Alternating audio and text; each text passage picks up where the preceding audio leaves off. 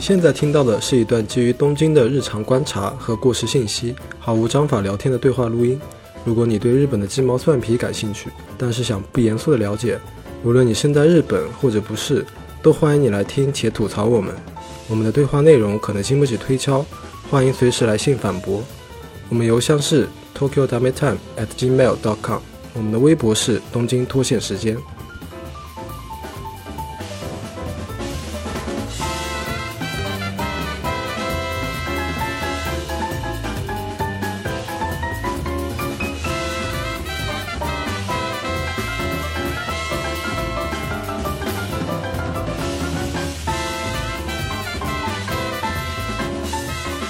今天参与对话的主要人物有唐一，罗二，周三，还有新来的一位嘉 宾。欢迎嘉宾。欢迎，请你自我介绍欢一迎下嘉。宾自我介绍。大家好，我是吕舒阳。你好低沉哦，你的声音。您说，你不要紧张嘛，你不要紧张你，不要紧张嘛。哦，开始吗？开始了。哎，你开你始没开暂始停哦吗？我是吕舒阳，我现在在广村设计工作室工作。你来介绍一下你们工作室呗。你们是工作室是吗？Atelier 积木熊设对计术，事务设计事务所，我们的老板叫广村正章。我的老板是从他们事务所出来的，你这个没有任何这客观的，谁知道 你的老板？ Happy slap，你这样听上去感觉像是一个你家亲戚开的事务所，呃在里面工作。 对的，你这抹是一个杀了那个，人就是家的全部大家都是亲戚，不是不是，重来，呃，广村事务所是广村正章他的事务所，广村正章呢最近特别有名的作品就是奥运会的图标，然后就是这位吕舒阳他的工作室他们做出来的，三十三个运动的图标，对，就是竞赛的图标静态版本是我们工作室你要做的。强调静态版本。就是人家的准确，这次的这个最有名是因为它可以动嘛，是吧？就超级变变变的那个节目嘛，最近被大家玩的很溜的那个。对，但是我们是在这个之前，就是本来想聊一下奥运会的设计，所以就请了他来，因为他们事务所有做这个设计，但没有想没有想到奥运会开幕式就是 对把这个拿来做了一个梗。对，对，唐一，你对他们设计事务所有什么评价吗？他们设计事务所是日本做这个那种岛式设计最厉害的事务所，你现在是不是也是在一个导师是吧？对我现在工作的这个事务所，老板就是从他们事务所独立出来的。我的老板原来是他的同事，我的老板的老婆是他现在的同事。 他是日本设计伟人田中义光的弟子。田中一光是谁啊？田中一光是无印良品最开始最开始的那个人，就是日本的第二代的设计师了，然后做过非常多给日本特别脸上贴光的作品。这是个单牙，但样是什么？脸上贴光，田中一光。 ，Happy slap，但是我就是我知道的广村就事务所，他们做了很多有名儿的建筑的那个导嗯嗯。一般就是比如说那个卫生间的那个男和女啊，就是或者说他那个比如说什么什么图书馆，然啊后那个字体什么都是有设计的。我觉得在日本就是每个地方都会有这种细节的变化嘛。然后查了一下，就是基本几个比较有名的建筑都是他们事务所做的。对，日本特别的细分，因为可能国外的很大的工作室呢，嗯、好多他们都全部都就什么都做，对，就是比如说建筑有的建，比如魏延武他就自己有自己的平面设计。对，嗯、有些它不仅是建筑事务所，有的平面事务所，它可能它可以做这种导视，它又可以做平面。然后呢，我就发现日本有很多事务所，它就专攻导视，而这些专攻导视的很多事务所呢，都是从他们这个事务所独立出来的，这都是就是，所以我老板就是从他们事务所独立出来，然后也有好几个现在在日本还挺火的。事务所也都是从他们这儿独立出来的，还有谁啊？还有那个六弟的木柱也，木柱野张吾，也是现在在国内也开始火起来了。你在你们事务所做了什么项目？我在公司做过，基本大部分也都是导师的项目，比如说有那个 loft 的，在去年有在中国开了两三家店铺，都是我在负责做。然后在日本的话，那个九 H 的胶囊旅馆之前在横滨新开了一个新的项目，就是他把那个原有的过去老的一些已经经营不善的那些酒店，把它重新改造成一些新的酒店。胶囊旅馆，这样。但 Nine Hours 去年倒闭的特别多，又没有人去没有住人来。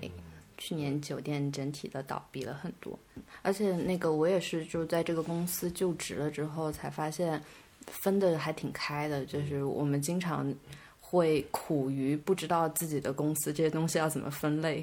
就是他们有一点就是环境平面设计的感觉，因为导视是肯定跟空间跟环境有关系的，所以他有些时候甚至做的作品不是纯平面的，它是一个立体的。对，它会分析空间，然后有的时候做的就很立体。所以呢，我之前买的那个参考书，我就去买了一本那个魏延吴的那个就是建筑表皮的那种，我就觉得我们做的东西就是把魏延吴的东西啪压成一个板。因为我们经常也在看各种各样的材料呀、各种布呀、木头呀什么的。对，因为我们现在也在做，就是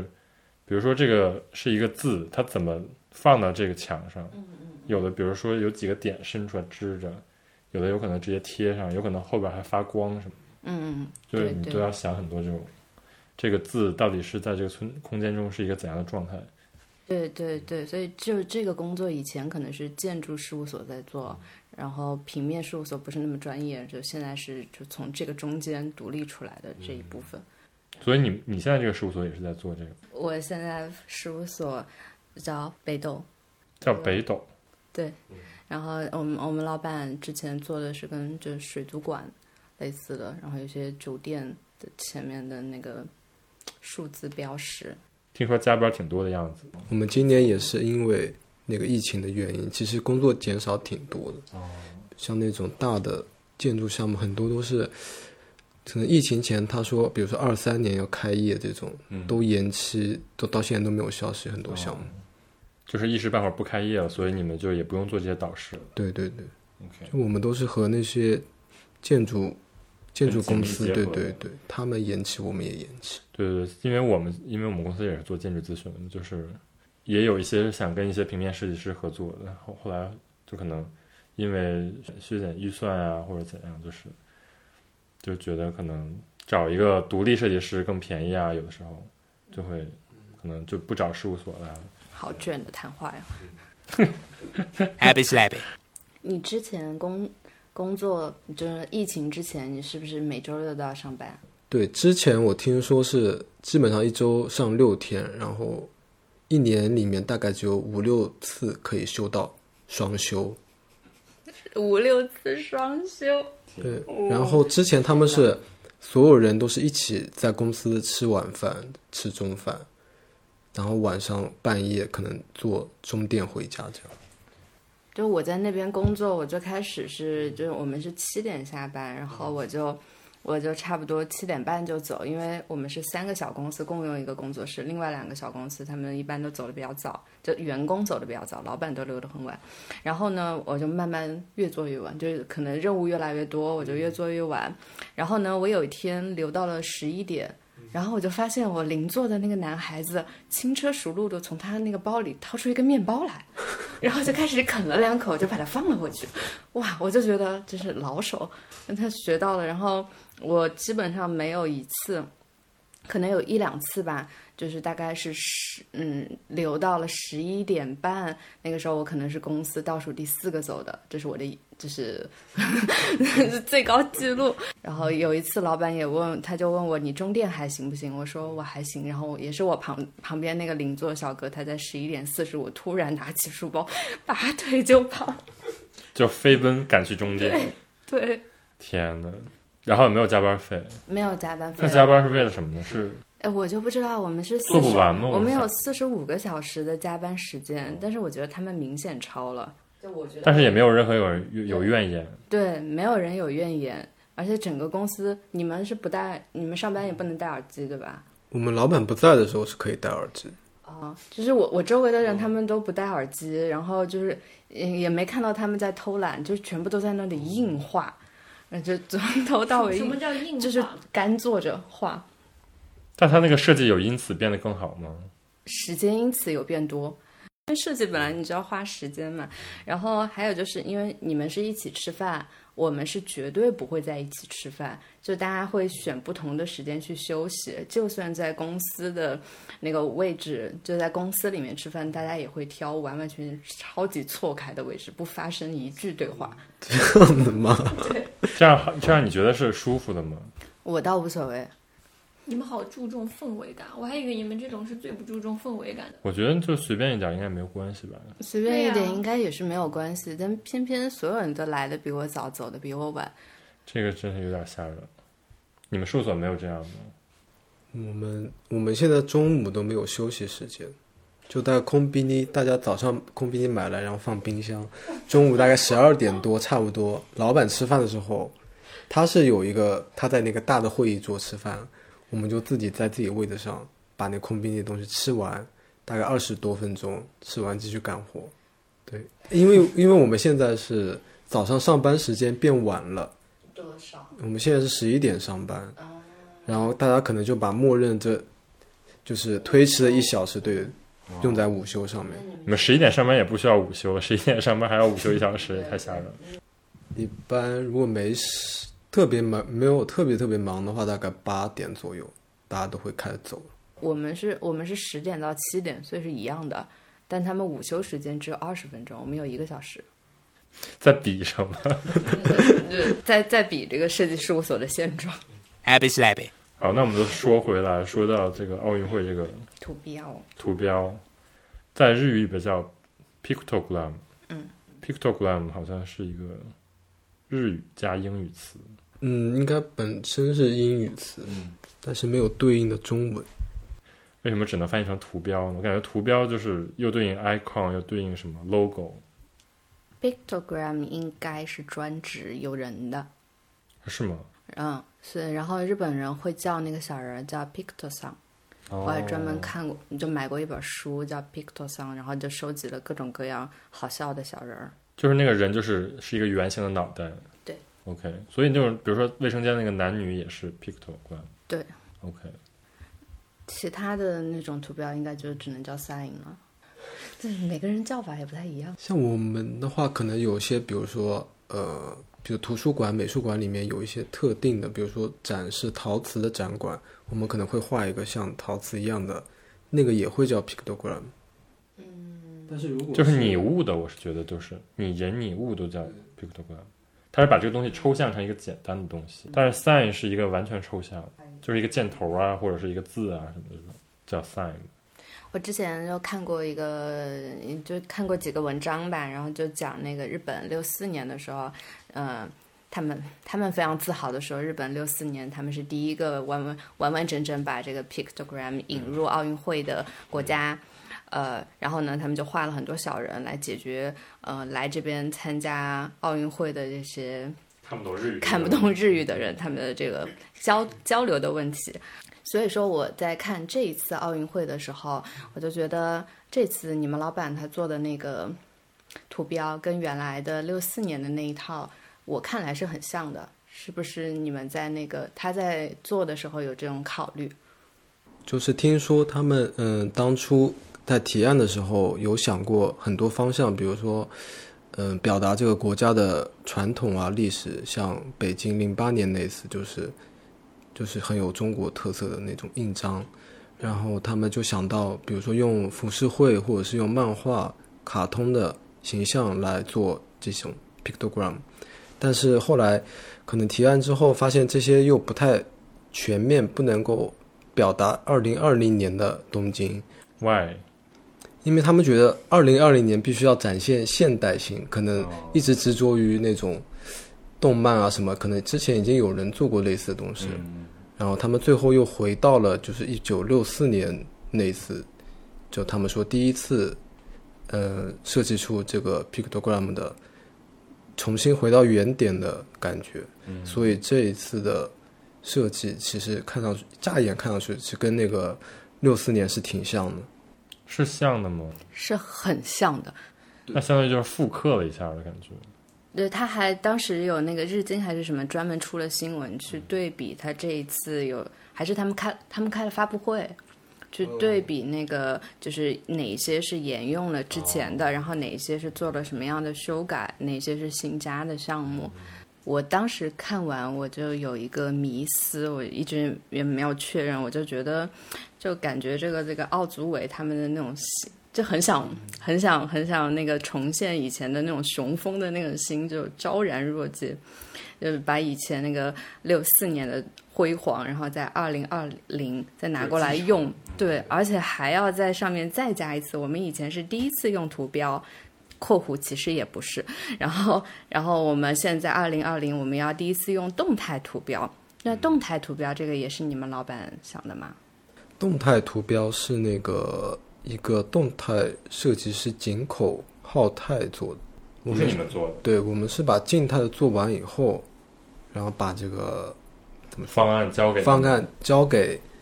那个广告公司，然后广告公司再找到那个动态设计师，把这一套动态做出来。所以他们俩之前是完全不知道不通气的。对我们和那个动态那边，就直到动态做出来的时候，我们才第一次看到那个东西。被告知，对，那你们是什么反应？真实的反应还是官方反应？官方反 官方的反应就是很喜欢，就觉得动态很先进，第一次很新鲜。真实的反应呢？真实的反应，据老板所说，就是看上去稍微有点恶心。但我觉得还挺好玩儿，就是这次因为有动态，所以就是比如说你看那些微信公众号什么的，他们就会把这个做成一个大标题，就是这次第一次有了动态的这种奥运的运动图标。所以你的意思是，他面向微信公众号完成了一次成功的营销？对，我是觉得它作为一个营销的概念还挺成功的，电通是广告公司嘛，他知道他的营销点在哪里。所以就是我们还是要说一下，就是统筹这些所有东西，奥运会所有的内容就是电通，几乎所有吧，只能说。对，所以你们公司其实也是说，相当于电通的下属呗。对，当初也是，他虽然说是公开招标，嗯，但其实是在公开招标之前，嗯电通那边先找到我们，就说要不要一起组队嗯去参加这个标，但其实已经是定好的标，基本上，嗯嗯。所以我们那边的话就是电通邀请我们的时候，我们基本上就知道这个案子就我们是拿下来了。嗯哦，那 NDC 哭死在厕所。就做了一次陪标呗。所以 NDC 到后面就是很努力的，就一他一定一定要参一脚这个奥运嘛，他最后有参与到任何东西吗？他有他有参与到那个原研在最后做了那个奥运主场馆的那个标识设计，还有 logo 设计。就国国际竞技场的对里对面对，哦，哎，但不是当时那个永井一正还出来主持一些什么事儿吗？就是设计 logo 的班子的时候，永井一正好像有出来，就是宣读一个什么宣言类的。我就在想，嗯，就是九十九十岁的老人，就是日本设计界泰斗，读什么？我就以为是 NDC 会拿到，然后后来再仔细一看，哦，原来这是电通的事情，嗯跟他们毫无关系。而且永井一正也现在算是博报堂那边的人了，因为他儿子是博报堂的那个老板。对，博报堂是另外一个日本的广告公司，跟电通就是老大老二的这种感觉，对，嗯就是设计界的学生最想近的两个进公的司。两个公司。 OK，广告界的学生，没有想做广告的人也会想去。做市场的嗯几乎市场就是我跟你说，所有学生都想去吧。我们去做建筑的，大家都是想去电通公司。大家还是太年轻，做市场还不如去甲方，不要去乙方。但是但是电通的话语权很大的，就是他找甲方，甲方都是就是跪舔他的。因为就是电通跟博报堂，比如说在这种像我们这种不做设计的看来，就是一个能够发挥他给你的那种宣传词，就感觉能在那里挥洒你自己的创意，把你自己的灵感发挥到百分之百，这种嘛。实际上呢，实际上我认也识的差不多吧。嗯有才华的人进去的，辞职的也挺多的，就感觉自己被压榨了里面的体系啊。我以前一直以为电通就是一个广传统的就普通的广告公司，然后后来发现它这么大。然后之前有看一个文章，就说它很喜欢收这种行，就各个行业的巨头，它并不是只招只招设计师，然后它里面还有好多不同的不同的团队的样子。对，它我觉得它就是包含了一切，就是就是叫广告代理店嘛，就是想做什么你找他，他就是什么都可以帮你做到。但是很多呢，就像刚才我们说到这个，比如说 Pictogram 一样，他就是他自己不做，他找另外一个委托去做。所以这也是我觉得为什么很多日本人就是厌恶这一次奥运会被电通主导的原因，就是他们叫 nakanuki 嘛，就是拿到这个钱，然后他抽一部分成儿，然后他找别人去做，叫什么二道贩子那种感觉。所以，所以就是比如说他们做 pictogram，但是电通也是拿了一部分钱的，他们自己只是说，啊，做这个中介的这个工作，嗯，然后其他的都是棋子。对对对，所以就是这次那个奥运会开幕式嘛，反正在国内的话，大家就是整整体评价就不是很高。但是日本就是其实大家对这个结果，当然就是也没有说骂的特别狠，因为好像说这次就是大家也觉得那个表现的内容啊什么的也没有什么可以苛责的嘛，就大家对这些所谓的上台的这种 artist，他们没有任何的这种苛责。但大家更加讨厌的其实是电通就是主导了一切，然后就是说其他让这些 artist 没有任何的发展空间。一个巨大的烂摊。所以选你们老板是不是也觉得你们老板比较乖？为人正直，没有黑历史。因为之前肯定是因为佐野啊什么，他们也会担心这种问题。嗯，我觉得他们找人之前应该也是做一下背景调对查，对对对政治正确。对，结果后来还是有很多政治不正确的人出现。佐野就是之前设计那个叫会徽的嘛，第一对对，第第一版徽灰，灰佐野研二郎，然后在日语叫 emblem，对徽章，也也是这个词也是就只能就是按中文就是叫图标或者什么徽徽章徽对，然后之前那个设计是怎么着？说是抄袭了别抄人，袭别人。对，好像是那个放出来的时候嗯被网友说丑，然后说着说着说着，网友就发现你这个好像是 抄的，然后就就群起激愤，把它给搞下去了。所以说你们觉得呢？你们觉得那个 logo，你不学设计的，你觉得呢？我觉得是好看的，我觉得比第二个要那个现代先锋一点儿。就是我觉得第二个这个叫什么？对，也对，世松纹样嘛，然后是那个叫野老朝雄设计，它就是一个很很日本的一个就是纹样嘛，我是觉得，它就是变成了一个工艺的感觉。对，工艺家做了一个很工艺的，就是图标。然后第一个呢，我是觉得它不光是一个徽章，它同时也是一个可以应用出去，它可以作为字体啊，也可以作为一个，一套可以展开的视觉系统。对对对，比如说你整个墙也可以印上那个东西。然后我觉得他说他抄袭也说的非常牵强，我个人这么觉得，嗯对，后来还理了整个他的那个抄袭 list。就是觉得这样说设计师就是完全没有任何工作可以做了，就是对，你做的东西别人都有涉猎过，你做的元素别人都有做到过，视觉设计师没有新的东西可以做了，事实上就是这样。对啊，是这样的。然后我觉得他被拉下来也是因为后来他被扒出来，就是他之前在博报堂工作过嘛，然后评委也是他在博报堂的同事，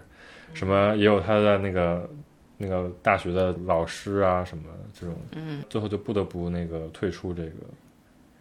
就是设计师这个工作。对，也有可能他们在选的时候，其实还是本着一个相对公平的态度，但他又涉及到抄袭，然后这些名字放上来，把关系网一梳理，就觉得很不好看。但是我也同时觉得，就是他别人说他丑，就是你也是可以理解，就是他是一个特别特别抽象的，就不是一般人可以理解的那种。对，设计，我是觉得，比如说你说零八年奥运会的那个，它是一个印章嘛，一般的民众都可以 get 到。好不好？那我们这个小人不是也挺像那个印章的吗？对，这句话可以剪掉。强行这种这种大项目，这个质量、这个体量的项目，你要做到让大家都觉得好，真的很难。嗯，但是第二个是可以做到的，我觉得第二个是基本没有人说不好吧？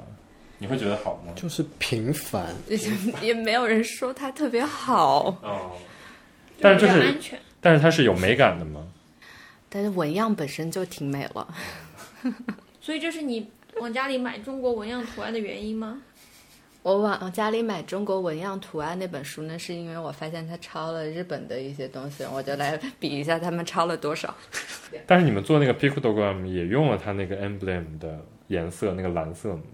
对，因为没办法，因为先选了，哦他那个定下来以后才做那个 pictogram。那个蓝色是什么那蓝色应该就是野老朝雄纹当样时本身嗯对就是那个颜色，像桂离宫就是那个蓝白格子。哦，它就是直接从，纹样对对对但是它那个还还是要选一下蓝色吧，有更深的、更浅的呀、这种。他在那个打印的时候，应该会选一个那个颜色，就是把它最后定下来。他们有细微的差别，但大体上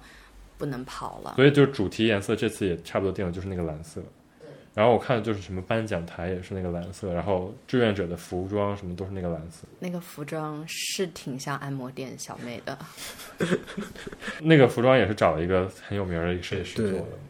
嗯，然后那个就是因为后面做那个 logo 的那个，他不是一个完完全全就是做平面设计的设计师嘛，所以他那整套后面的系统好像都是电通做的，不是他，不是他自己做的。就是后面做的那套，把就是第二个图标展开的那一套视觉系统。那个人呢，他是在电通里面做艺术指导的一个人，那同时也当时曾经做过我的教授，然后我从他那边听到一些事情，就比如说，就是其实当时做这个事情还挺困难的，因为那个图标其实它局限性挺大的，那个颜色就那一个颜色，但是你也不可能整个视觉系统都用那一个蓝色，就非常单调。那最后加了红色、紫色、绿色， ，OK，蓝色，基本上还是把加了五颜六色。 对他最后还是因为比赛的话，基本上其实看往届的比赛都是五颜六色比较多，就比较有活力啊那种感觉。但是同时他又要得把日本的那种传统的感觉和它本身的那个 logo 再结合起来，其实最后呈现出来效果是还可以，但是怎么说跟那个 logo 其实没有特别搭在一起。嗯，就它那个展开的视觉，它单独看是也挺好看的，嗯但它没有办法像一开始那个佐野研二郎这样做。可以更加容易的展开。对对对，因为最开始它那个左眼二郎就是一个金色、一个银色、一个红色、一对个他黑色嗯配。好了的对，对对，就是他已经想过这个视觉系统了，对然后做的这个 logo。它这个 logo 本身就可能比较那个丑一点， 就是这几个颜色拼起来的感觉，本身比较简单一点。不要不不丑不丑。对，然后我想到还有一个问题，就是第二个 logo，它其实当时它选那个字体， 嗯，就是一个叫 DIN 的字体，是一个既有的字体。对，是一个德国之前发明，在德国高速公路上会使用的一个字体。对，那个字体怎么说？那个字体看上去特别硬，那个字体其实挺难展开的，就导致现在的其实很多，嗯，奥运会它展开的视觉系统里面用的字体都必须得用那个字体嘛，因为配合那个 logo。就是一个还挺书面的一个字体。对，所以现在不是日语字体也有那个 text DIN 吗？然后那个是呃日本字专门做的嘛，然后是这这段时间才刚有的。好像是对，为了这一次做的一个也是竖，怎么说？它的对竖长竖长型的，型对对对对对，对那种字体。那字体做的还挺好，挺好用的。我们公司都在用那个字体。好，说完字体的这个事儿，要说佐野洋二郎被死亡嘛，对啊，佐野研二郎也挺惨的，因为说完他抄袭之后，我觉得作为设计师还是挺大的一个污点吧。嗯，以后的那种大台面也不太会用它了。然后他在多姆，学生还给他办了个葬礼，在他不知道的情况下，就突然开始披麻戴孝，还是挺可怕的。但是就没有办法，因为这是一个就是国民级别的设计嘛，你就是要忍受有些人骂你啊这种。就如果你做了这种比较一般人不能理解的东西的话，的话就会有很多骂声出现。丑，但丑是一回事，抄被说抄袭是另外一回事。对对对，但是就是那你要想把它拉下来，要用一个理由的话，能用一个比较好的体面的方式把你弄下来。 然后扎哈也差不多也是， 他那个设计也也是被大家用了一个冠冕堂皇的理由给请了下来。对，然后比如，然后就被气死了。 来，我们来讲讲扎哈这个，扎哈你们应该都知道吧？就是嗯，国立竞技场嘛，在那个明治神宫边上有一个原来最开始是有一个棒球场的主场馆在那儿，然后后来为了要建这个奥运会的国家主场馆，就是把它给剃掉了。啊，那个那个场馆长得是不是也挺奇怪的？那个场馆就是很扎哈了，因为就是扎哈就是喜欢做这种异形建筑、流线型建筑，就是它的它的设计总会被人说有各种奇怪的联想。他在伦敦设计那个游泳馆有，有人就是觉得像一个浮游生物，但参数化的东西没办法，就基本上都长这样吧。也也不是说基本上都长这样，而是说就是它有一个自己的设计的哲学，就是它那个曲线尽量取一个什么样什么样的曲线，然后它的用的软件基本都是一个什么样的算法，然后那个算法自动生成出来一个这样的设计。但是它这个设计我觉得还是挺优秀的，因为它跟它的结构是相关，就它是一个这样的拱，飞起来然后架起来这个体育馆，然后这个拱飞得太高了，飞了七十多米，然后然后被他把他拽下来的时候说的理由就是说你这个体育馆嗯建了这么这么高，然后它边上就是明治神宫，是一个日本一个大家都非常尊敬的一个天皇，纪念这个天皇所建的一个很神圣的地方。那你这个场馆在边上建起来，然后有些人就画了一个图，就是说，如果你站在这个明治神宫的前面看这个场馆的话，基本就感受不到明治神宫的存在了。这个场馆整个就飞出这个天际线，那就融不进去。对对对，就像一个 UFO 一样。然后后来是谁把它拉下来的呢？就是好像是有几个日本的获了普利兹克的大师，一个是郑文彦，一个是矶崎新，然后这两个就是属于那种德高望重型的。然后选出扎哈的也是一个获得普利兹克奖的安藤忠雄嘛，安藤忠雄就属于一个比这两个前辈稍微晚一辈的这种建筑师。然后他选扎哈的当时的理由就是说，我要建一个向着未来一百年迈进的一个新的设计。所以就是他没有太在乎就是这个城市以前的这种文脉啊什么的，因为各种理由吧，就是这两个老前辈就出山，然后联名了很多日本的各种建筑师，然后就是说这个建筑首先花了太多不必要的钱，其次它破坏这个城市这种文脉，但我比较好奇，这些话难道不是应该大家讨论会议的时候讲的吗？对啊，所所以就是整个这个怎么决策出来的也也没有人知道，就很奇葩，啊就是一个设计界的人，然后做了一个东西，然后在讨论会议的时候，没有任何人指出说从站在那个明治神宫的角度，就是突然有一个人以这种理由，然后要求他不做这个设计了。所以就是比较比较无理取闹嘛。但是有一种，那别的会议上的人大家都在干嘛？就难道他出这个方案之前没有人帮他砍，然后他自己交了就过了？不可能的。嗯嗯，就感觉很不专业。但是，所以就是说，这是一个找了一个冠冕堂皇的理由嘛， 就是觉得更多的就是因为没钱了。因为当时我去那个日日建设计，日建设计是负责接扎哈这个的实施的工作的，就他们当时已经把所有的图纸都画完了，然后只有当把所有图纸都弄完之后，你才能知道这个建筑到底要花多少钱。嗯，所以就是他们可能把所有的图画完之后开始算钱，算到后来发现就是这个要超支几百亿。日元。那这个就是一个最大的理由，没钱就是一个最大的理由。啊嗯嗯就是办东京这个奥运会嘛，就是所有的地方都在说我们是要花最少的钱办最多的事儿嘛，因为本来在日本来说，就是大家没有这么一个高的声量说我们要举全国之力来办这个奥运会，基本都是那个每次奥运会都是东京都知事出来说嘛，小池，嗯，他出来说希望就是国家配合我们办这个奥运会，主要是东京都来出这个钱，所以就是大家都觉得这个奥运会不应该花太多的钱。尤其是东京都的人，大家都是交了税钱来办这个奥运会，凭什么为了要建这么一个没有用的东西？那扎哈有改吗？扎哈其实是改了好几次吧，就是他不断的把这个规模缩小，当然后后来就缩成了一个乌龟的形状。对对对，但然后就被骂了。所以机器心那篇文章是真的还是假的？就是中文网络上流传着一篇机器心写信去痛骂这个设计，说像一个乌龟一样，日本岛沉没之后它就飞走了。乌龟怎么会飞走？我也想知道，嗯神龟，我的天呐，旁边再加一个仙鹤，嗯就是像这种东西，就是审美是很主观的，就是。虽然我不懂设计，但是你看这个东西，你觉得它长得像什么？人家又没说这个东西就是这个样子，嗯所以对啊你们一开始设计的时候，难道大家是凭审美去竞标的吗？你肯定有一个共识的吧？然后到最后，突然他要是真的在这个方案里说这句话，我就很好奇他干嘛要这样子比喻。嗯，后来就是还是大家分析这个事儿嘛，最主要的还是从这个奥运会这个主场馆的选址到他的这个让扎哈来请他设计，都是有一个很大的一个野心在的，就是要把它做成，要把它做成一个非常伟大的奥运会。但实际上的现实就是，他又跟不上这个现实，就是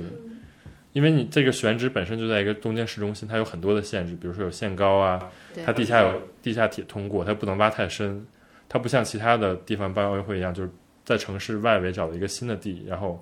就像世博会啊，像北京奥运会一样，然后把这块地完全新建出来，然后成了一个城市的新的地标。它就是找一个老的地标拆了重哎建的。这个理由更多的就比如说是安倍这届政府想给自己制造一个很大的一个一笔政治遗产，城市中心建了这么一个，就会有很多的关系，就会有很多的利益相关方进入这个这个场馆，这样他退下来之后，他就会享受这个遗产。那我觉得可能跟城市变革也有关系。嗯你看六四年的时候，不是那个时候他们专门修一条公路来嗯帮助这个奥运会，然后同时东京为了申申办这个奥运会，他可能还做了那个新干线，然后整个城市的规划都随着这个奥运会而改变了。对，那只能代代说木也现是在嘛，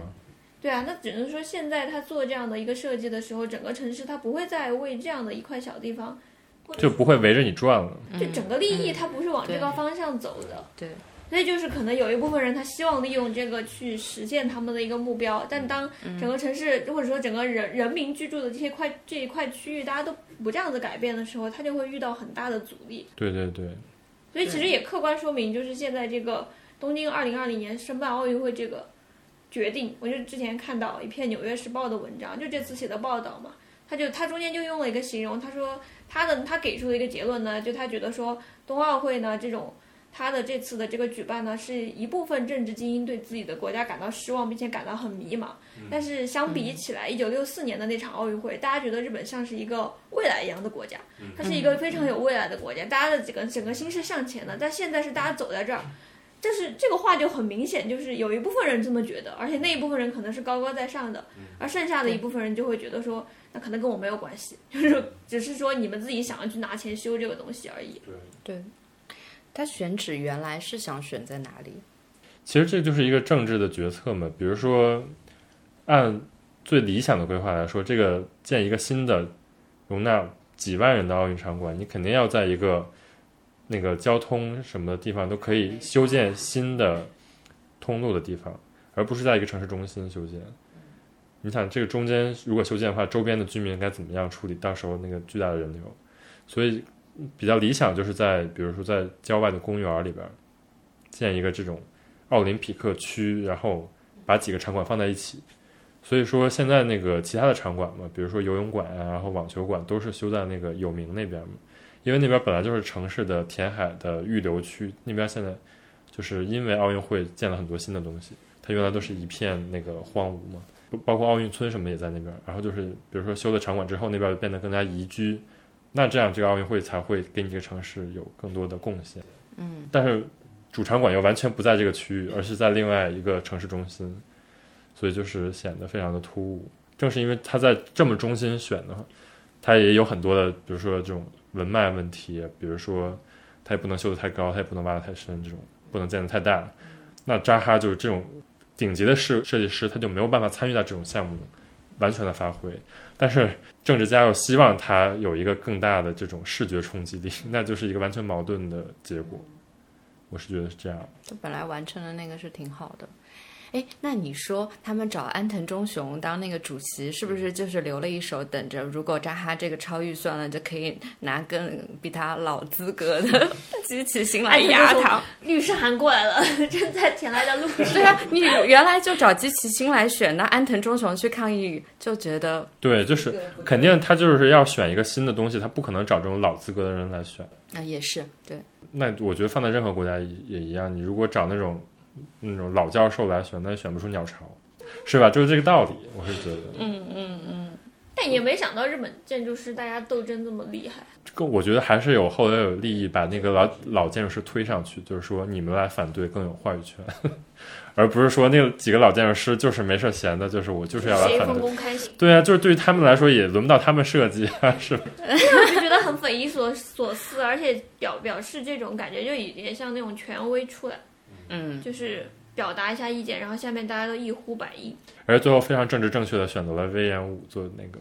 魏延武那个真的是就代表了日本最保守的那种建筑设计。啊，魏延武的点评有了，呃，魏延武跟伊东丰雄两个人比稿是不是？对对对，最后就是两两个日本最新的最牛的日本建筑大师选，然后一个是白底，然后中间一个红心儿，象征着日本国旗，就是伊东丰雄的一个设计。 然后威严武这就是用了木材，展现了日本的这种木材的传统。那最后就威严武赢了。很伊东丰雄其实那个也有木柱子，就两个都是木木的，就看就看谁更加跟环境融合嘛。就是确实 V N 五那个，你现在走过去，它非常不突兀。你不觉得它是一个完全全新的一个体育馆？就是觉得它上面有种了很多树啊什么这种。这不就是他的风格吗？那魏延武这个它有便宜很多吗？便宜了挺多的，就是便宜了多少？便宜了十个开幕式吧。他肯定也有考虑吧？难道他们自己在设计的时候都是大笔一挥？它作为候选方案上来，它肯定要说自己的施工时间短、便宜，以这个来披露政治家。就相当于政治还是有两派，要不你就是特别新、特别壮观，要不就是便宜快。然后，但是后来还是因为造这个那个场馆，好像那个施工的那个地方有很多人自杀，就是因为给他们压力特别特别大，他们的就是每天基本只能睡两三个小时这种。但是后来又延期了一年的感觉。 对的。对呀、那嗯那他跟扎哈那个比呢？刚刚说的那个就是切面不是一样，然后让他很生气嘛？对对对，扎哈后来还特别生气，就是其实你在这个地方你要设计一个体育馆，那你也基本只有这么一个方法做这个体育馆本身。那个体育馆本身其实就没有太大的体量上的变化，只是那个污点变低了而已。所以后来扎哈生气就是在于，那你你说它可以缩小，但是它其实也没有缩得特别小，而且你还把它的那个场馆的容量也变小。那你让我把场馆的容量变小，我也可以变得很小啊。 对啊，然后那你这个意思就是说，那你最开始就不要选我， 这种感觉，就是我觉得搁谁应该都会很生气吧。 嗯，那这个真的是各方利益角力。那这一次开幕式这种狗血宫斗剧，感觉也很 像。就还是两方面，一方面就是想用年轻的，想用厉害的；对，一方面又是很保守的，想用传统的，又要便宜的。然后又把他斗，然后就把年轻的斗了下去之后，没想到自己的黑料又把自己给弄了下去。这个就没法儿怎么说呢？这说明这是日本社会的缩影，就是它太顽固了，就是它的上部分部分太顽固了。年轻的活跃不了这个社会，很多地方都有啊，就是这个在每一个行业都有啊，嗯，就是一个特别主流的、特别顽固的声音在上不来。仅是这个你所谓的这个设计的这件事情，然后广告它肯广告界也是这样子的，电视行业之前毛四也聊到过，也是这个样子的。就你这种文化行业也是这个样子的，就哪有哪个行业不是这个样子的吗？感觉好像你再延伸到别的领域也是差不多的，然后你再说的严肃一点，像政治的这政治界也是一样的，甚至政治已经到了就是年轻人大家就就就是那种感觉我根本就动不了这样的一个社会，我也没有任何的意见，就随便你们，就是这种感觉。那像就比如说社会上大家的那种关心，年轻人觉得很多事情跟我没关系，就像你疫情这些东西一出来，年轻人会觉得那就是疫情就疫情嘛，我自己玩我自己的，跟跟你们关系的那些事情嗯并没有什因么为我也改变不不了什么，这种就反正是跟我没什么关系，先把它从我的生活当中摘出去，就是分分裂的很严重嘛。但是你要真的是想做点什么，年轻人呢，又因为上部分太顽固了，他又改变不了，那就是永远都有两股力量在斗争嘛。所以我觉得它只是整个社会很多东西的一个缩影，只是在奥运会这件事情上爆发出来了，所有利益都在同一件事情上。然后关键是这件事情让我觉得特别日本式的好笑的地方在于，就是他闹的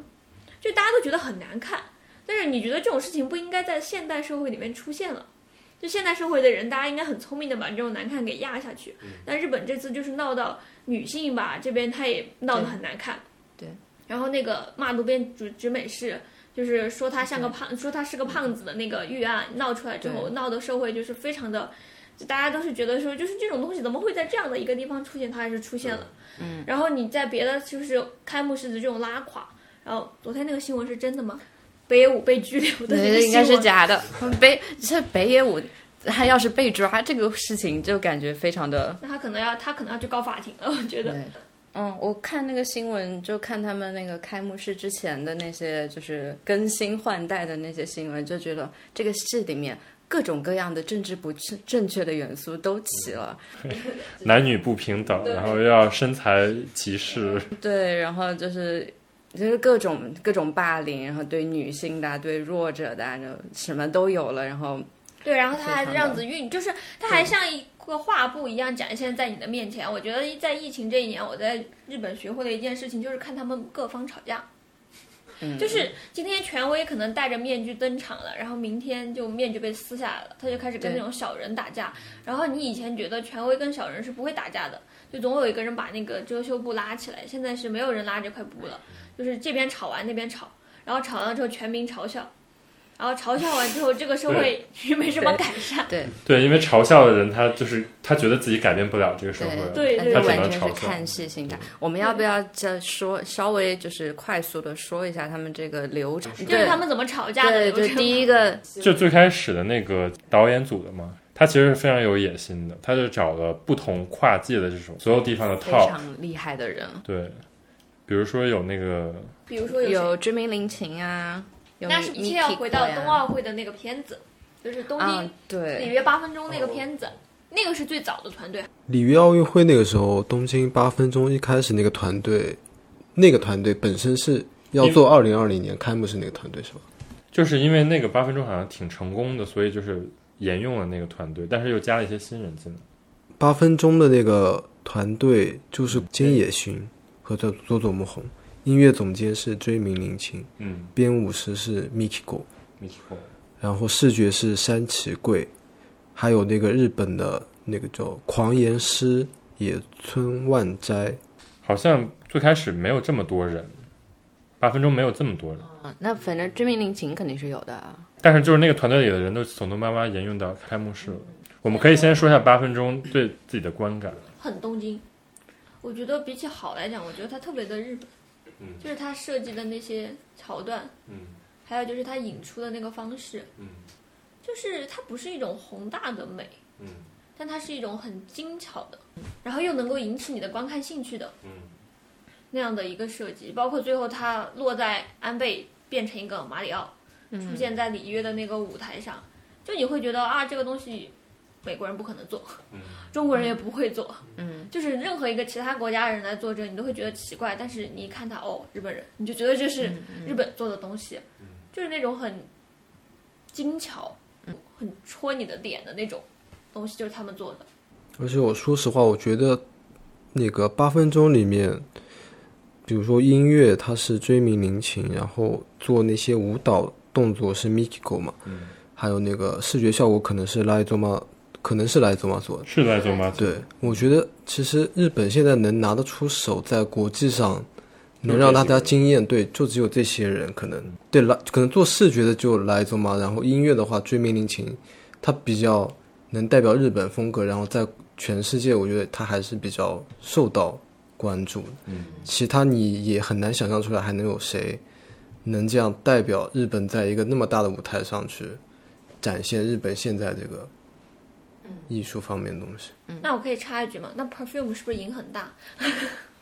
？Vicky 不是那个对啊 perfume 的那个对编舞，是他们的然后那个 Lizo 嘛编舞不是爱他爱的不得了吗？是呀，所以对啊 film 现在也是，包括那个菅野勋，就是那八分钟的导演，那个短片的导演，也是 Perfume 的 MV 的导演。对哇，哦跟他们合作的。那八分钟就感觉特别的，嗯，一个是特别日本，一个是特别新，就很有活力。就现在日本最新的这些技术跟它的文化，然后再加上它以前会戳中人的那种马里奥啊这些点融在一起，就快快乐乐的八分钟。的感觉，所以大家就特别的期待后面的开幕式会搞成什么样子。对，因为它不像之前的奥运会的那种感觉，就是它有很强的那种历史的包袱。就它那个八分钟是完全没有这种历史包袱的，所以我觉得它比较大胆一点儿。但是回到这次开幕式呢，就是它，你可以明显的感觉到，就是有两派嘛，有一派就是那种特别特别传统的人，想那个把特别特别传统的日本展现出来。最后我们在开幕式上也见到，就是那种跳那种传统舞蹈的呀、然后是那种叫什么跳大神的感觉，舞踏对对对，然后包括有那种穿着传统服装的人，这个都是在八分钟里面没有的嘛。所以你可以感觉到后来就是明显有很多的这种冲击。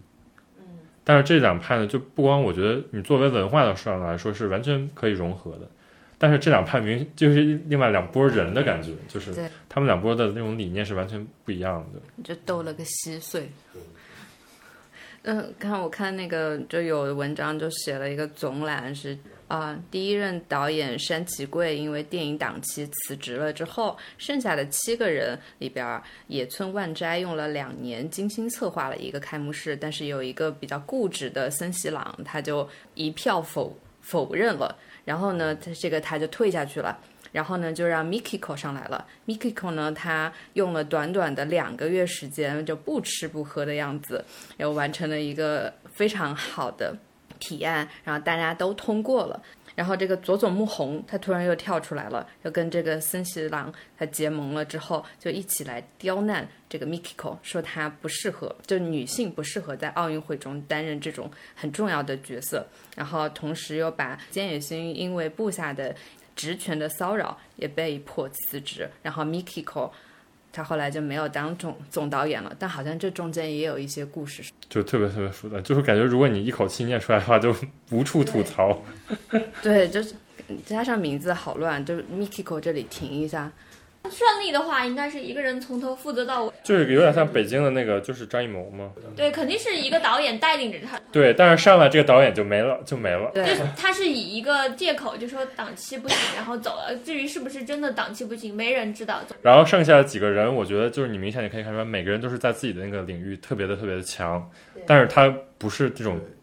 总括型的。对他不是那种做过总导演的那种角色。那个 Mikiko 就是那个编舞的嘛，他是一个编舞特别特别强，他不是给什么 Lady Gaga 编舞吗？然后那个那个菅野勋，他是一个就是一个广告导演嘛，你看他拍那个短片儿什么都特别特别强，嗯他给那个某利必都拍过短片儿，然后也给那个就给很多那种有名的牌子做广告啊什么的对对对，就他做广告、做短片特别特别强，但是你说他要做一个开幕式这么大，就体量比较大的时候，可能跟他们以前对从事的领域就不一样。对。但就是这几个，就是第二波来的这群人呢，就是每一个在自己的领域都挺出色的。最后他们做了那个，就导演跑路以后，下面的人这要抽出一个人来当导演他是吧是导演一个大师看然后没有人能但是就从嗯那个 Mikiko 他就是被斗下去之后，就相当于是最有生命力的那一波新人全部都被砍下去了。对，因为他是一个舞蹈家嘛，所以他跟那些演出的人关系都比较好。因为但是他的团队嘛，但是呢，你想说那个做这种电通的这两个导演嘛，就是菅野勋和佐佐木宏，他们俩都是有点像创意的那种总监一样的。比如说马里奥这个创意，安倍变马里奥就是电通这边的创意，所以电通就知道他知道怎么营销出一个 idea 可以吸引所有人的眼光。但是就是这两个是完全不同不同的两个路子，一个是做一个特别特别 simple 的 idea，然后可以一下子做成标题，一个是集合一大波人，让他们怎么变得更加有特色。嗯嗯嗯，就这两拨人永远是两种不一样的思维。嗯，但如果没有一个好的导演把他们统合起来的话，就是他们是一个完全不一样的方向。对，所以你稀碎觉得是导演的这样的导演走了就但是就是我觉得你，那你说这两个，这两这本来就是两种文化，两种思考方式，嗯，嗯嗯你把他们统统合起来，本来也是一个非常难的事情。你想，就北京奥运会，它可能就是要舍弃掉一边儿，对，而且它需要一个很强大的政治执行力。但是，就是日本是没有这么强大的一个政治执行力。我觉得电通已经算是一个非常大的一个公司了，但是你想想，就是它里边还是有内斗，比如说 这两个导演下去，一很明显，一个说是叫帕瓦哈拉姆，一个说是就是渡边直美的那个那个体验了。这两个明显就是公司里边内斗的，就是把他俩拉下去。嗯，确实是。对，你想帕瓦哈拉这种东西你都没法界定的，就你要解释一下意思吗？好哇哈拉，就是职权骚扰，就是在日本，在日本属于跟 s e k u h a r a 一样，就是属于跟性骚扰是一，对，就属于那种叫什么一票否决吧，就像就可能还有日本的那个文化吧，就因为他们上下级的那个关系很明显，所以当上级利用自己的权威对下级施压的时候，就你在任何场合，你可能会感觉到你的前辈、你的上级，就比你高一级的那个人，他让你感觉到不舒服的时候，可能都是属于这样的一类。对，而且就是如果被发现了之后，就是如果你被捅出来了之后，就属于一个怎么说，就是政治非常不正确的一个东西。但我刚才听你在讲的时候，我就在想，这个东西日本又不是第一年申办奥运会，然后他也不是第一年把这个什么班子给组建起，他可能在做别的事情的时候，他也是就是多方力量，然后大家来做一个平衡，来完成一件事情，不见得有一个中央的一个管控的这样的一个角色存在，就没有这么一个强力的东西。是不是在当年，就是不是可以猜测，在那个年代，他们就以就是这些利益的一个共同点是一致的，对啊就大家都希望通过这样的一件事情来彰显，所以在这件事情推进的过程当中，尽量不会让它爆出嗯让外界觉得非常丑恶的这些东西。但是现在这样的一个时代，可能他们的利益已经不一致了。我觉得很明显就是不一致了。很明显。对，然后就对外界就觉得，但是可能我觉得这种事情啊，就你内内部的人士来讲的话，大家就觉得，哎呀，这些东西可能就是久而有之，不过就只是一块就是朽木烂掉，今天把这个朽木拆开给你们外界的人看一下，我们反正也不觉得有什么特别可怕的地方，早就已经见怪不怪了。那。只有外界的，但是外界的人又觉得自己是吃瓜，就是我看看就好了。你们本来就是这么烂的，就这样子，嗯，就是一个非常吊诡的分裂的局面就出现了。它吊诡分裂的时间点也非常的魔幻，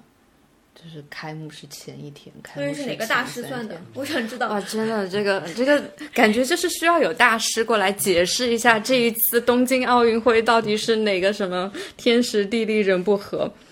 哪哪里来的气流，对，就是不对哪哪哪一个地方的那个风水不好。哪里过来的风，不吹没吹对，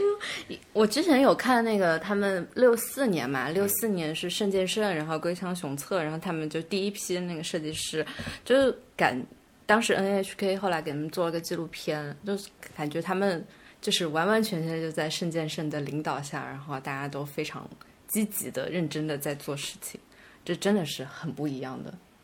感觉。我觉得跟还是跟哎跟当然零八那个年可以时代类比，但但我是觉得日本就是这一点让我觉得特别的，怎么说呢？觉得说有一点有意思，因为就是国家在强大的时候，大家都会讲讲究文化，讲讲究霸权，就是我会想向外输入东西。那你看，如果一个国家强大的时候，他想外，他可能会想想要向外输入军备，然后输出自己的那个大批量输出自己的文化，输出自己的那种非常威武的那种形象。结果日本居然是从设计切进去的。并且他们在奥运会这种事情之后，给大家留下的不是日本雄厚的财力，而是我们在这个设计图标上有非常大的一个贡献哦。然后到今年也是专门把这个东西拿出来说，而且你看他当在他在说这件事情的时候，日本人第一个把这件事情引进去，他用这种说法就会让我觉得有一种那。六四年之前，大家都没有办奥运会吗？只有你们想到了吗？然后我就发现了，就是好像可能在那个节点之前，他们也办过奥运会，但是不是日本主办。然后日本就卯足了劲儿想借那次奥运会来振兴一下自己的国家，或者说让自己的国家往前跨一步。然后他们选择了这个切入点，就是留下留在历史上让人称道的东西，最后居然是设计，我就觉得这个也太软了一点吧。就 啊，对，我听你在这说了半天，说了三分钟，这个也太软了一点吧。觉得很软啊，我觉得很软，因为你你敬佩一个国家，你会敬佩它一个辉煌的文明，就是软实力啊。让你让你非常就是震慑。但是设计这种东西，你除了赞它美之外，你还有什么呢？但是日本确实也没别的好吹的，这就没了。你看大家对这个，大家对这个奥运会的印象就是哇，所以我们才来日本学设计啊。 你反省一下，你为什么不来这里学设计？ Abby Slabby.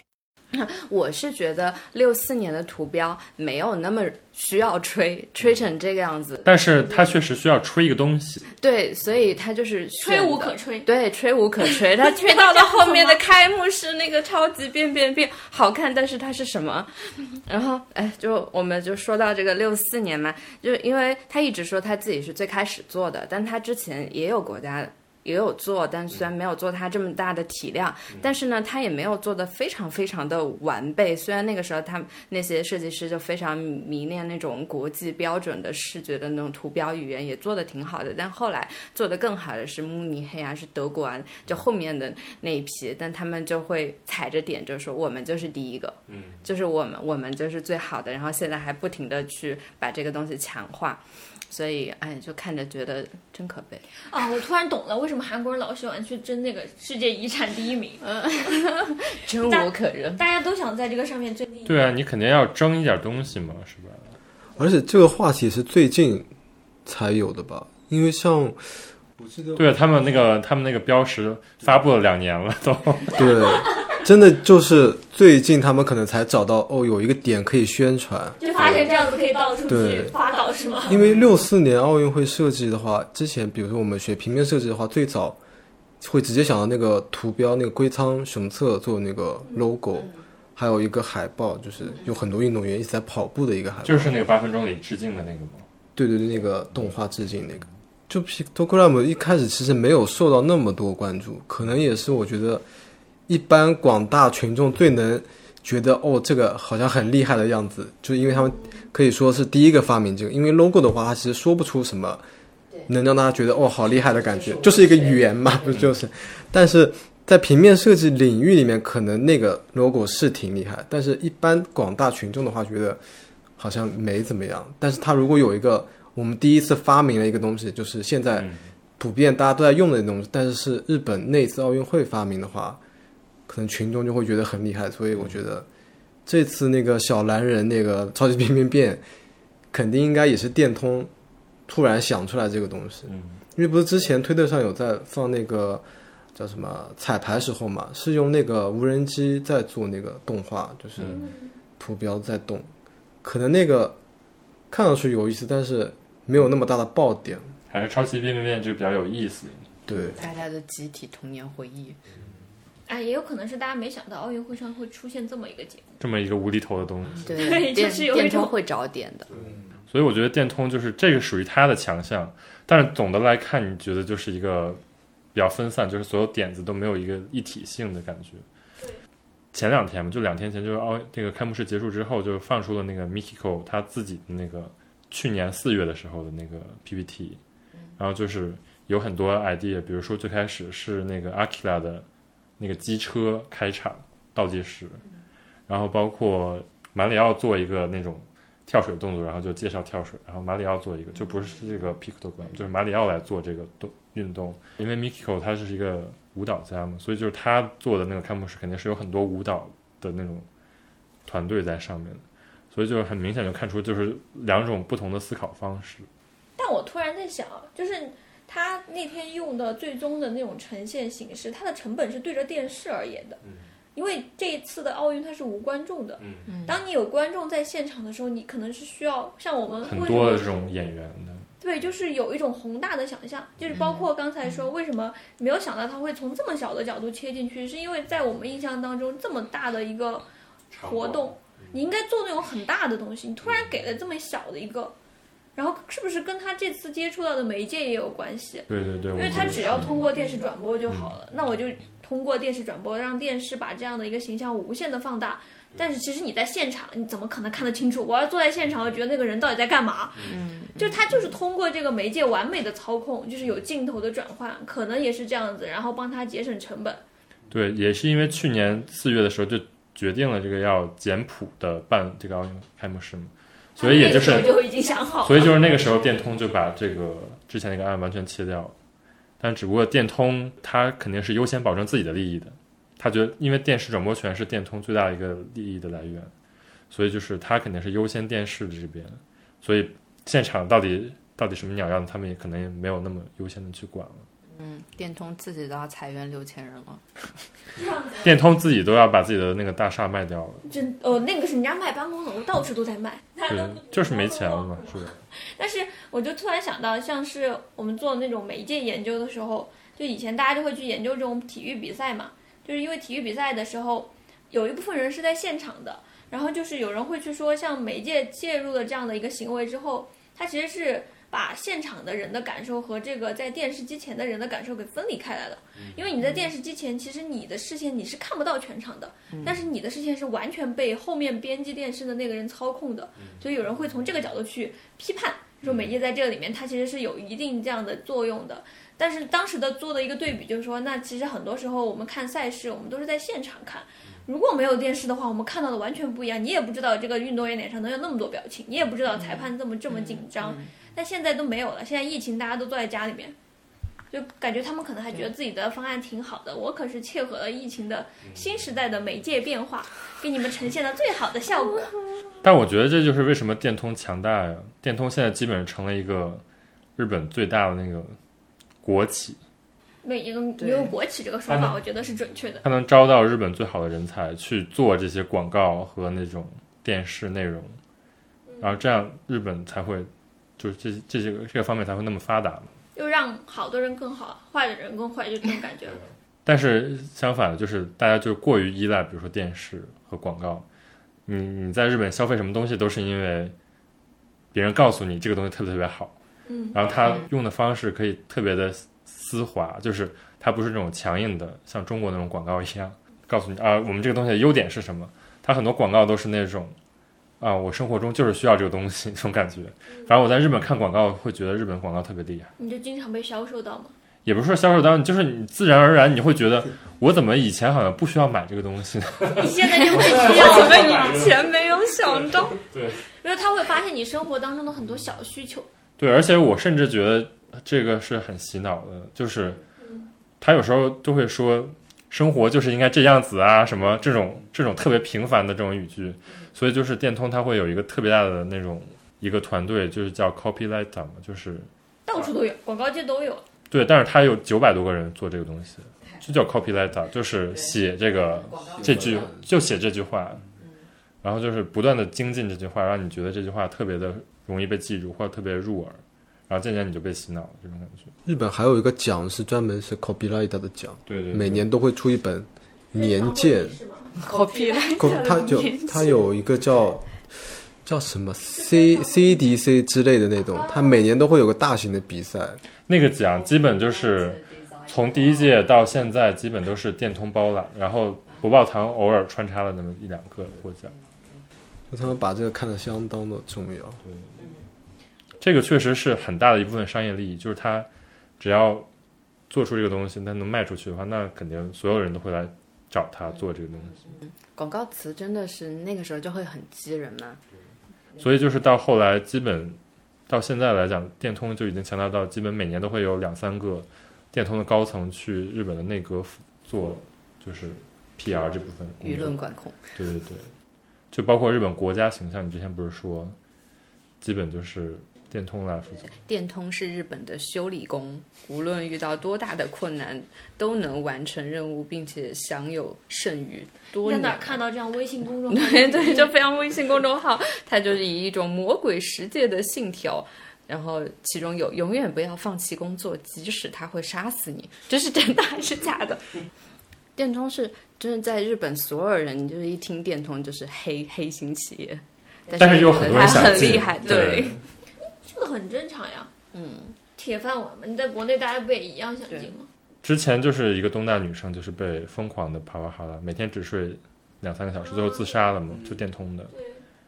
就是我有朋友也是，他是我们一届的嘛，他是建筑，然后他没有进电通，但是他进了博报堂。他就说，这两个公司其实很大的共同点就是在于，其实还有很多草根想进去，但是你进去之后依然是草根。其实里边进去的更多的是政治家的，比如说二代啊，或者说一些演艺圈的这种人。然后就他们其实进去了以后也是那种养尊处优，比较晋升比较快，因为他们本来生活就没有那么大的压力，不需要通过加班去赚更多的钱，所以就是他们更多的会想一个长远的一个职业规划。在这个公司里怎么才能那个获奖啊什么这种，但其他更多人可能就是想说我完成手头这个项目，那这样的话你就会陷入一个不断加班的死循环，就说也还也也还挺真实的一个 日本职场，太真实了。听完就沉默了。对对 吧，，听完只想沉默。听完只想沉默。但是我是我是觉得，就是日本是有很多这种好的设计师和好的这种创意的人士，只是说他们就是还是被电通给支配的，就是对，比如好的好的那种制作影像，比如说 Lightomatics 这种怎么说跟空间结合的非常好的一个影像制作事务所，但是他们最后都是要服从电通的指挥，就是就是因为可能大的工作或者是预算特别多的工作，他还是首先会找到代理店，嗯然后代理店会帮你想办法找一些厉害的人做这些，他可能对不会直接去找那些个人。对对对。嗯然后就是每次就是这种拨款都是几百个亿拨给电通，然后电通自己再拿走一部分，然后再拨给这种小事务所。所以就是分包啊，正常吧，就代理店嘛。对，啊但是就是拿走大头的其实是不是做创意的这些真正实实际在做事儿的人？那你反过来要说，代理他可店能也很就重要需要这样的一个中介角色。所以这也是为什么大家就是都特别痛恨电通的原因。那是可以吐槽他的， 反正我们也进不去，吐槽一下。对，哎呦，他把所有政治正确的点就放在了开幕式，然后他前面那些那个火炬手，然后我就觉得就类似于在看《感动中国》哦然后还是挺好哭的。他入场的时候，那个举旗的人都是男女，必须要同时握着那个旗杆儿之类的。 然后他最后最后的点火炬的是那个大阪直美，也非常政治正确。之前就是好像每个那种政治人物嘛，小池，然后那个菅义伟，然后加上之前那个主席森喜朗，他们每个人其实都是有这种政治抱负的，包括安倍，就他们其实都是想往那个开幕式里安插自己的这个政治抱负相对应的人。比如说森喜朗就是想让那个歌舞伎的那个最有名的演员石川海老藏进这个开幕式，然后可能菅义伟就是有那种民族多样性的，他就对这个国家有一个这种政治正确的考量，然后他就观想光立国嘛，对他当时推荐了放一些这种民族性的东西进去北。海道的那些，北海道的那个什么爱奴人，嗯，之前我们没有去成的那个爱奴人的博物馆，那个也是花了很大的价钱，也是他建的，我才知道，怪不得到处都在推。但我看开幕式的时候，我还是觉得真好啊！我觉得这这一年多，全人类这么跨越这种种族的聚在一起的时间，好像只有这么一次。嗯，所以当大家出现在那个屏幕上，虽然这个地方吵，那地方吵。大家会觉得这个地方不好，那地方不好，但是当这些人站在同一片场地的时候，你还是会觉得，嗯人人类可能还是需要这五分钟大家站在一起，什么话都不说，然后这个时候也没有什么国籍，没有什么种族，大家都只是人而已，只是同样遭受着一个疫病的威胁，并且也不知道世界往之后往哪儿去。这就是本来这个奥运会的目的，就是其实每每年看奥运会，其实还是挺多正能量的。这对来自人的正能量，对对对，本来是很多正能量的，今年就是有很多负能量。有很多负能但是还是它还是最终会落在就是积极的东西上的，我是觉得，因为毕竟他们爆出这些东西以后，这些人也得到了相应的报应。相应的报哇应。真的真的真太的酷有了吗。那对啊，么你看那个小小山田，就是你想他原来逼那些残疾人怎么着怎么着怎么着，他现在至少是身败名裂了吧，所以这就是那大个叫快什人么心。汤显祖写的那个啊，原剧，看着他起高楼，看看着他他楼塌塌了，，且等五十年再看， 看五十年之后有谁的楼又塌了。对啊，反而你现在至少就是这些发发政治不正确的言的人，都得到了相应的处分。虽然他们还是得到很多利益，但是至少在那个名名气上，至少就是嗯给了他们一定的那个。这个东西就太讽刺，看很多政治不太正确的人搞了一台政治很正确的，就看起来政治很正确的奥运会，然后呢，然后奥运会就非常政治正确的开始比赛了，然后下面又有一堆政治不太正确的键盘侠，但是我是觉得，就是将来奥运会这个东西，可能就是不需要花这么大的力气去办了。除了日本，别的国家就好像好都像没有也这么没有这么嗯就是要赌上国 运。嗯但可能也有他就是他的在这个时代的迷茫，嗯，比如说嗯看嗯就是日本的这个社会的状况，那再过十年看，跟现在的这个节点，它的状况又不一样了，所以他可能需要一些东西来刺激他。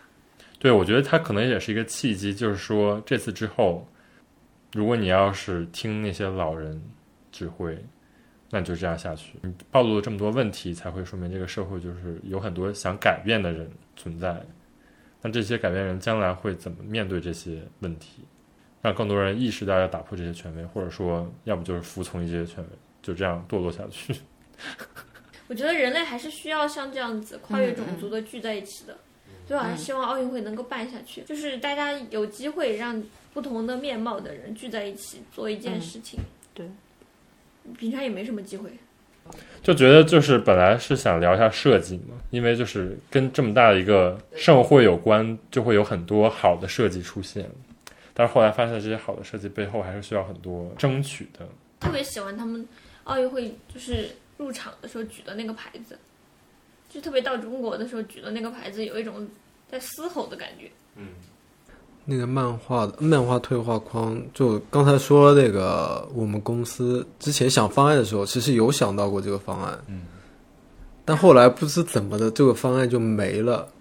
但不知道怎么的又出现在了奥运会开幕式上，然后可能是一个 非常大的巧合吧。莫不是，莫不是一 个哎，所以你们做设计的人，大家的思维都差不多吗？其实能想到的东西就对，你想说到日本不就是漫画吗？ 然后那个那个法国那个片头就是个浮世绘，英国那个那个开头就是一个霓虹灯啊，对这霓种虹灯赛博朋克。其实就这对，些。啊你说到日本不都是几个元素？所以就需要年轻人去创造一些别的，比如说《追名铃琴》这种，是吧它其实用的全都是现在现在那些乐队啊，什么包括爵士一些乐器什么的，但是它做出来就是，就感觉是一个未来的那种日本和一个传统的日本正在分裂的一个过程。你这个话作为结语很好，从奥运会当中看到了未来的日本和传统的日本分裂的过程，标题有了，标题就可以不用说是盘点这一届稀碎的奥运会， 也是在稀碎的奥运会中开出花来。行行行，结束结束。